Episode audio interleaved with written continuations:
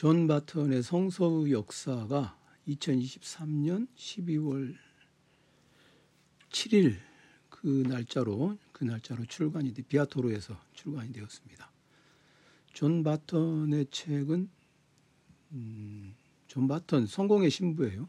성서 연구자이고 존 바턴의 책은 그동안 나온 게 온 세상을 위한 구약 윤리가 17년에 나왔고 성서의 형성, 성서는 어떻게 성서가 되었는가 하는 책이 2021년에 비아 출판사에서 나왔고 그리고 이번에 이제 그 성서 역사가 나왔습니다. 박효태 목사가 번역을 한 건데요. 아유 두껍습니다. 그리고 책갈피로 사용하는 그 책끈 있잖아요. 끈이 두 개가 붙어 있어요. 그게 두껍다는 얘기죠. 그만큼 두껍고 뭐 기다리고 있던 책인 책이기도 하고요. 음. 지금 이 5만 5천 원짜리 이 책을 당장 사서 읽어야 한다. 그 어렵습니다. 그 보니까 밑에 어떤 분이 알라딘 인터넷 서점 알라딘에 들어가서 보니까 어떤 분이 백자평이 딱 하나 붙어 있어요. 음. 뭐 구매 여부는 안 나와 있고 안산 샀는지 안 샀는지 모르겠습니다. 거기 보니까 이렇게 돼 있어. 단순히 성서의 내용, 초신자를 위한 성경 안내서가 아닙니다. 성경 본문의 형성사, 자료 비평, 성서 해석학 등 상당히 고차원적인 내용이며 최신 비평 이론 위주로 소개합니다. 그래서 성경을 처음 읽는 분들께는 상당히 어려울 수 있습니다. 신구약 성서에 대해 어느 정도 독해한 후 읽으시기를 바랍니다. 아, 굉장히 좋은 말이에요. 이거 이렇게 어느 정도 된 사람이 읽어야 한다. 그래서 이제 그분 그그 백자평을 쓴 사람, 음, 네, 그 서재 뭐 이렇게 가 보니까 Oxford Annotated Bible 그 제가 요즘에 그 인용한 New, New Revised Standard Bible NRSV라고 하는 거기 거기에 영어로 된 거 그거를 주문했는데 뭔 배송이 이렇게 느리냐 취소했더니 취소 수수료까지 청구하고 진짜 뭐 시 그다음에 푸트 이렇게 써놨어요. 네, 공개적인 자리에서 이런 거 쓰는 자기의 그런 걸 이렇게 말하는 거지 뭐 그냥 화가 났겠지 그렇게 생각하면 그만이죠. 그리고 외국에서 외국 저기 뭐죠 원서 주문 한두 번 해보는 거 아닐 텐데 아주 많이 느려서 화가 나셨겠지. 뭐. 그렇지만 네. 저도 저도 욕 많이 하잖아요. 평소에 저 아는 분들 아 욕쟁 욕쟁이지. 근데 여튼 뭐 그렇게 이제 누가 뭐라고 이렇게 해놓으면 그 사람이 써놓은 기존의 서평이 뭐가 있나, 뭐 백자평이 뭐 있나 이렇게 보는 게 그냥 재미예요.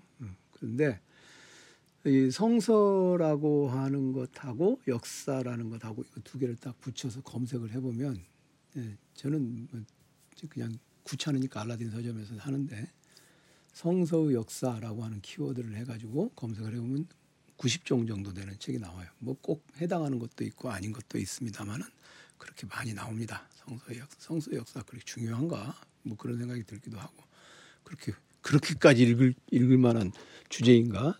중요하죠. 근데 성서 역사라고 하는 것은 크게 나눠보면 이제 두 가지 정도를 들 수 있어요. 어, 비아에서 나온 존 바턴의 책이 또 있어요. 그러니까 2021년에 나왔는데 거기 보면 성서는 어떻게 성서가 되었는가? 뭐 똑같은 말 되풀이한 거 아니야?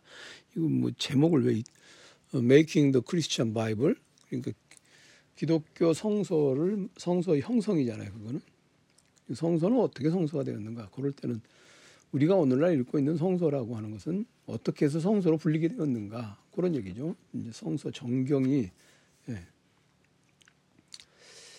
어떻게 되었 어떻게 해서 만들어졌는가 예, 그런 얘기죠. 그래서 어쨌든 오늘 제가 소개하려고 하는 책은 이제 존 바턴의 성서의 역사, 그 다음에 성서의 형성, 그리고 야로슬로프 야로슬라프죠. 야로슬라프 펠리칸의 성서 역사와 만나다. 요 세 권의 책입니다. 어, 그존 바튼의 성서 역사에 앞서 소개해드린 것처럼 다른 거 읽고 읽어라. 다른 거 뭐 읽어야 되는데 이렇게 물은지 물어볼 수 있잖아요. 그리고 영원히 우리는 그럼 존 바턴의 성서 형서 역사를 못 읽는 것인가? 읽을 수 있어야 되죠. 음, 그래서 제가 저도 그동안 이번에 이제 존 바턴 책 요게 나올까 뭐 이렇게 의아해하고 있는 나와서 그동안 성서 해석학 그다음에 성서 자체의 역사 뭐 이런 것들 제가 뭘 갖고 있나 그동안 읽은 게 뭔가 이번 기회에 한번 쭉 이렇게 살펴봤어요. 살펴봤더니 어떤 순서로 읽으면 좋겠는가라고 생각을 해서 국내 번역 국내 출간되기도 하고 요게 이제 원래 출간되기도 한 그 순서를 한번 말씀드려 보려고 그래요. 우선은 얇고 어, 얇고 어, 성서는 어떻게 성서가 되었는가? 성서라고 하는 것을 처음 기독교 신자도 아니고 뭐 내가 도대체 뭐 성서 이거 아유 단테 신곡 읽고 말지. 근데 단테 신곡 읽으려면 뭐 맨날 막 성서에 있는 내용 이런 거 저런 거 나오잖아요. 그러니까 성서라고 하는 이 텍스트 자체가 어떻게 어떻게 대먹은 책이야 라고 궁금한 경우 아주 입문서로서 그게 바로 이제 성서의 형성 요거를 음, 읽으면 괜찮습니다.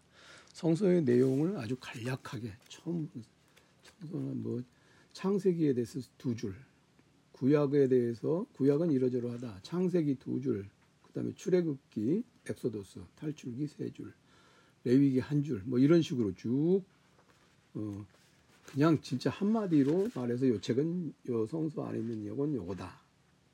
이런 게 있고 예를 들어서 우리가 저 신약의 마테오의 복음서 마태복음 음, 예수의 가르침을 강조하며 산상수훈을 담고 있습니다.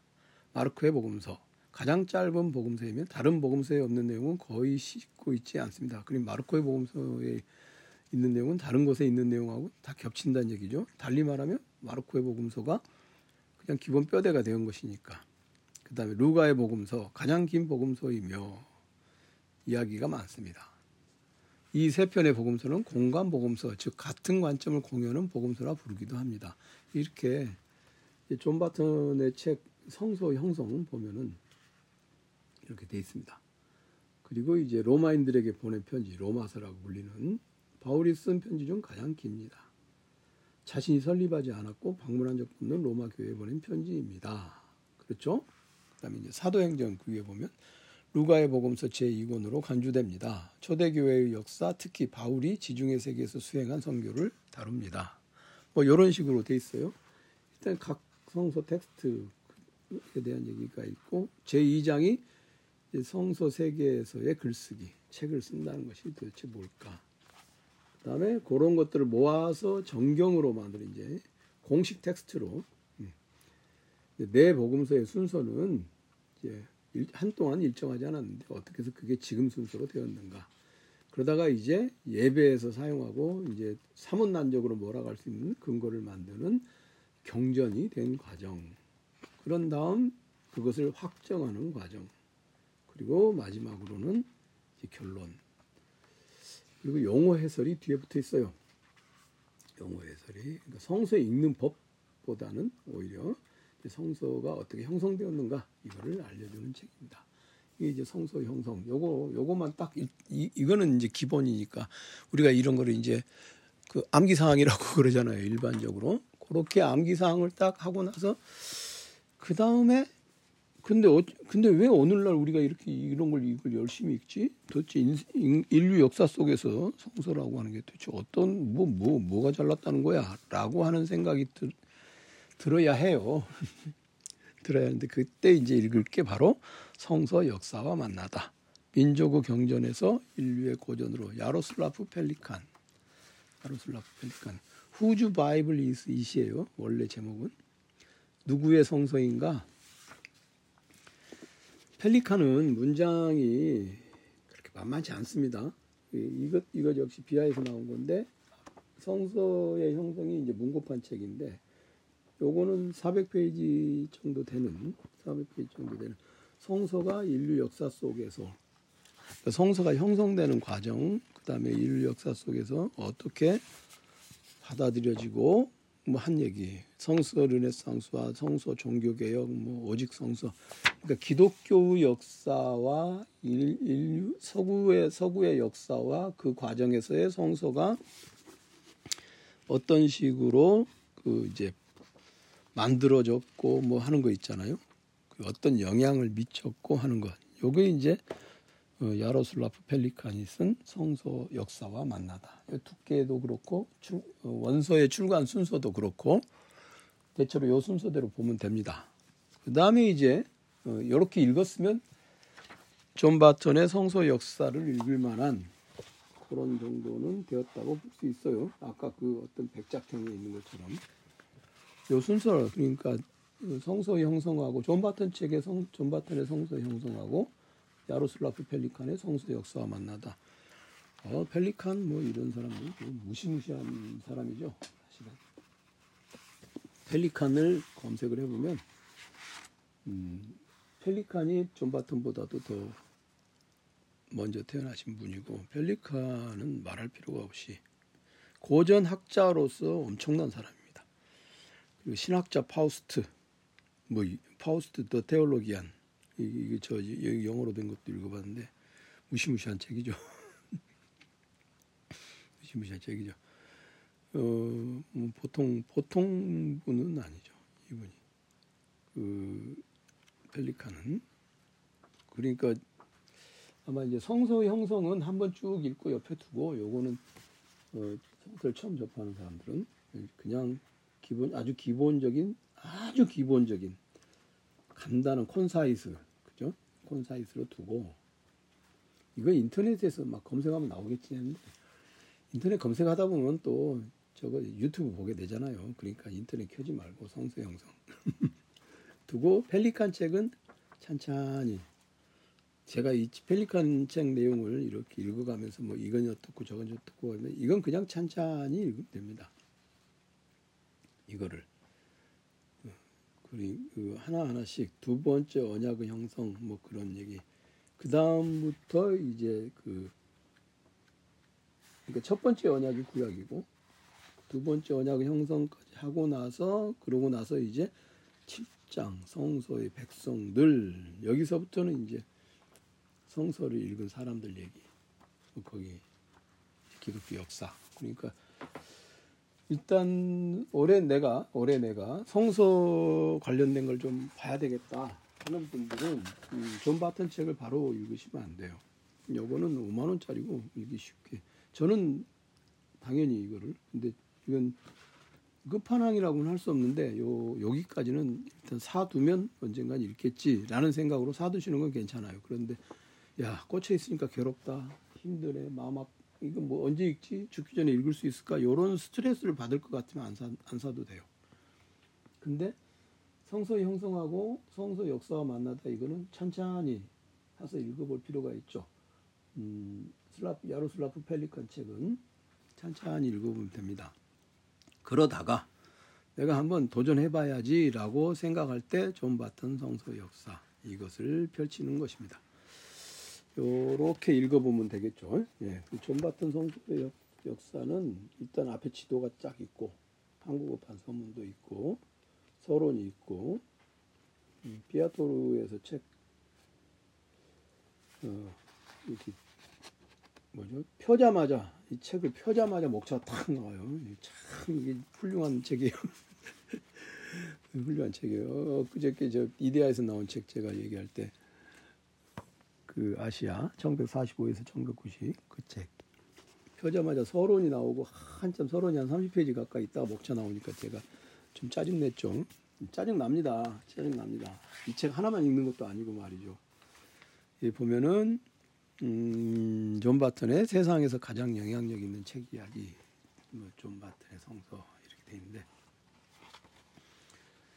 가장 영향력 있는 뭐 그런 것보다 원래 제목이 A History of the Bible이에요. A History of the Bible 성서의 역사. 제 1부가 구약, 그 다음에 제 2부가 신약, 그리고 제 3부가 성서와 그 텍스트들, 그리고 4부가 성서의 의미 이렇게 돼 있어요.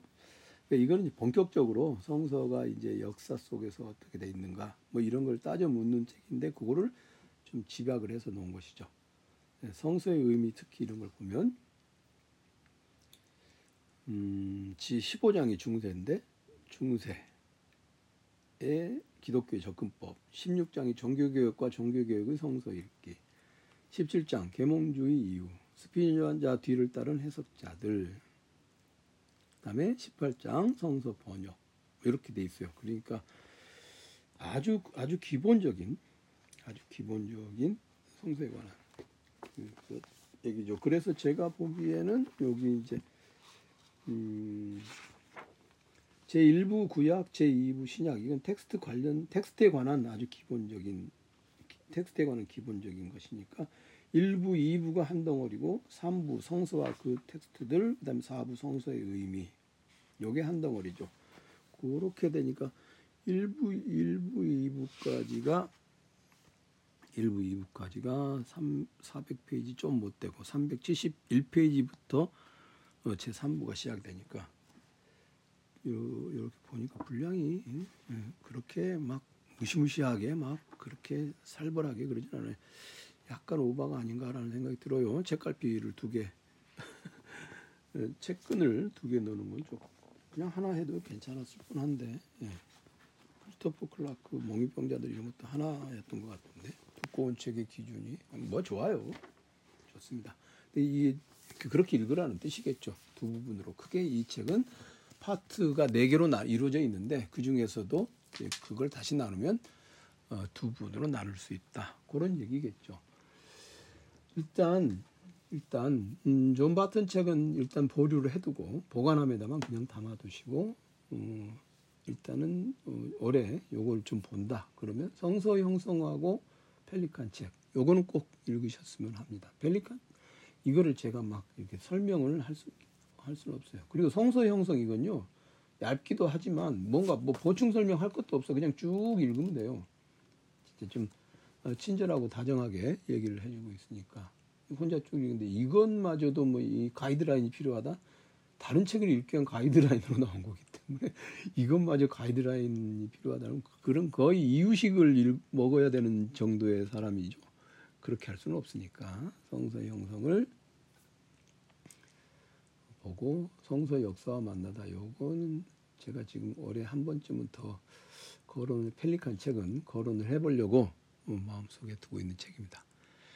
그 다음에 그 다음에 이제 아 내가 뭐 성서 여기 보니까 성서의 역사 성서 해석학 뭐 이런 거 가지고 좀 뭐라고 하는데 해석학 아뭐 한번 도전해 볼 만하다 하는 분들이 있다면 이제 저 책 읽으면 되죠. 거기부터 시작하면 돼요. 안, 안소니 티스턴의 어, 성서 해석학. 네, 그걸 보시면 됩니다. 그거는 지금 뭐 딱, 딱히 뭐, 그 거론하기가, 어, 앤토니 티스, 앤토니군요. 안소니라고 해. 안소니 퀸 하던 습관이 돼서. 앤, 앤서니, 앤서니 티슬턴, 티슬턴의 성경 해석학 개론이라는 책이 있습니다. 새물결플러스에서 나왔는데, 앤서니 티슬턴은 이제 일단 고, 고린도전서, 고린도후서, 그거 주석서가 엄청난 예, 좋은 책이죠. 어, 고린도전서, 고린도후서, 바울로의 편지 중에서 고린도전, 고린도 후서 그런데 앤서니 티슬턴의 성경 해석학 결론, 신학, 철학적, 신학적 해석하고 역사와 의 이렇게 돼 있는데 여기 이제 성경 해석학이라고 하는 영역이 뭐냐? 내 궁금하다. 좀 들어가고 싶다. 해석학부터 시작해서 성경 해석학까지. 그리고 그 성경 해석학의 성서 해석학의 역사 뭐 이런 것이 궁금하면 앤서니 티스턴의 성경 해석학 결론 요거 요거는 되게 재밌죠. 해석학의 목표와 영역 뭐 그런 것도 있는데 요건 나중에 한 번 더 떠들어 보겠습니다. 제가 이 책에 우선 오늘은 성서 형성, 성서 역사와 만나다, 성서의 역사 요 세 권의 책을 간략하게 소개를 해드렸습니다.